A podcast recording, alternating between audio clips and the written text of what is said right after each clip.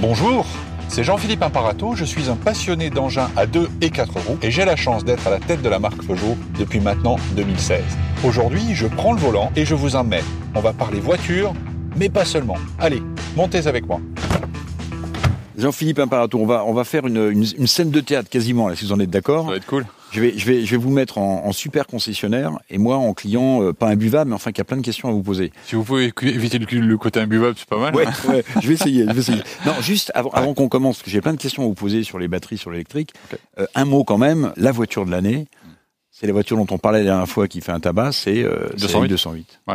On est fiers. On est fiers euh, dans le contexte actuel d'avoir d'avoir placé 208 sur Tesla et de Porsche dans le classement des- de la voiture de l'année euh, européenne de 2020 maintenant. On a trois voitures électriques, 208 électriques, Tesla et Porsche. Sauf que des trois, il y en a qu'une qui est accessible à un nombre significatif de clients, qui est la 208 électrique. On est très fiers du vote des 58 experts du jury du Car of the Year. Ça, ça semble augurer euh, d'une réussite commerciale qui est plutôt sympa pour 208, qui part très très bien. Hum. Alors, on va parler de, de, de l'électrique justement et de la batterie. Hein.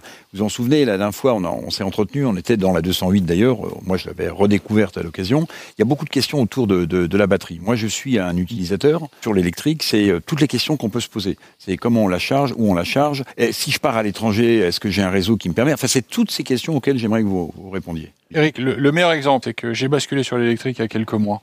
Alors, je suis un vieux, vieux thermique, hein, je suis un cryptothermique depuis 30 ans, et j'ai basculé sur l'électrique en disant, ben, euh, allez, j'ai deux sensations. La première, c'est qu'en termes de prestations, c'est assez extraordinaire. C'est un peu les véhicules d'avant, le silence en plus. Bon, ça c'est à vous de le, le- de le ressentir, Mm. de le tester. Quand vous roulez dedans, vous allez voir, c'est juste incroyable. Et, et après, en termes de praticité d'usage, Mais justement, euh, Jean-Philippe, ouais. Sur, sur des questions très précises. Comment on charge? On charge euh, charge soi chez moi. Ok, vous chargez chez Alors, vous. Aujourd'hui, je charge chez moi et je charge au boulot. Mhm. C'est-à-dire que concrètement, j'ai fait installer chez moi ce qu'on appelle une wallbox. Bon, c'est une prise spéciale euh, qui me permet de charger la voiture sur le réseau électrique de mon appart. Pour le coup, je suis pas en maison individuelle, je suis en appart. Donc j'ai une copro, quatre propriétaires. Et j'ai- donc j'ai fait venir l'entreprise qui accompagne Peugeot dans cette transition énergétique, parce qu'il n'y a aucun client qui va le faire s'il n'est pas accompagné jusqu'à la prise à Mhm. domicile, hein, Mhm. qu'on soit bien clair. Donc, euh, pareil, hein, je suis le premier, le premier euh, détenteur de la wallbox en France, euh, chez Peugeot en l'occurrence, euh, je crois, du groupe. Et donc, euh, j'ai été accompagné par des gens qui sont venus installer la wallbox chez Mhm. moi. Ils ont fait le diagnostic de l'installation existante, d'ailleurs, Mhm. pour vérifier que j'avais le nombre de kilowatts nécessaires pour pouvoir mettre la prise. Mhm. Et puis, ils ont installé la prise. Mais cette prise est accessible à tout le monde aujourd'hui? Elle est accessible à moi, en l'occurrence, elle est Ouais. dans mon garage. Oui, bien sûr. Moi, Et- si je si je veux recharger, c'est facile. Absolument. Alors, sur, sur ma facture d'électricité, ça, ça a un impact fort. rien. Je, je paye, je C'est-à-dire paye rien. Euh, Dites-nous combien ordres ça de grandeur, en sais basant de pas, plus par euh, mois ou par trimestre je sais Alors, pas. je- j'ai même pas encore le résultat puisque ça fait pas Ouais. longtemps que je suis, je suis connecté.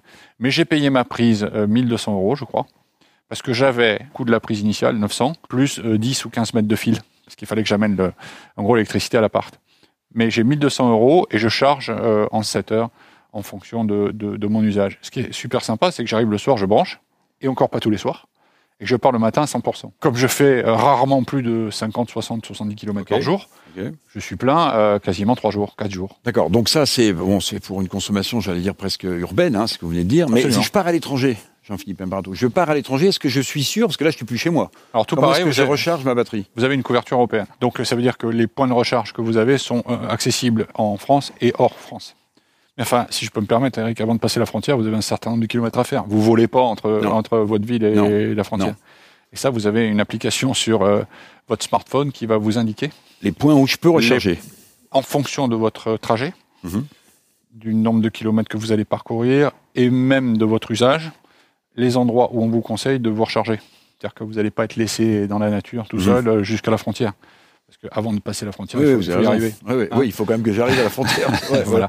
Et Donc, à l'étranger, alors, à l'étranger, j'ai l'application m'aide encore sur à trouver des. Sur la couverture européenne, oui, Mhm. l'application vous aide à trouver les points de charge dont vous avez besoin pour poursuivre votre, votre parcours. Aujourd'hui, c'est ce que je peux dire. Alors, après, vous allez me dire, mais, ah ouais, mais il n'y en a pas partout. Oui, bien sûr, il n'y en a pas partout.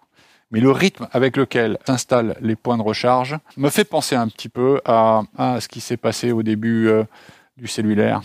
Mhm. et des couvertures régionales. Au début, on se disait, attends, Ouais, ouais, ouais, euh, ça couvre un peu, moyen, passionnément, tout ça.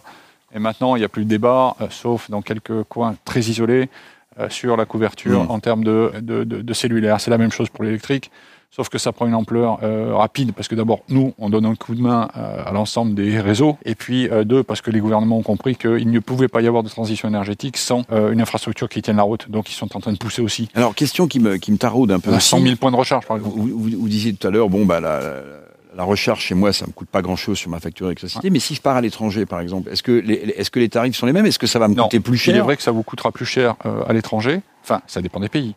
Mais ça vous coûtera plus cher probablement en Espagne. Ça vous coûtera plus cher dans des pays qui n'ont pas la même architecture ou structure euh, de fourniture d'électricité que la nôtre. Bien ou mal, on, on a une, une électricité nucléaire qui nous coûte nettement Mhm. moins cher que celle des copains, qui sont euh, avec des centrales qui, sont, qui fournissent autrement leur électricité. Hmm, Bon, c'est ce qu'on va faire, si on est d'accord. On va monter dans cette très belle i 2008.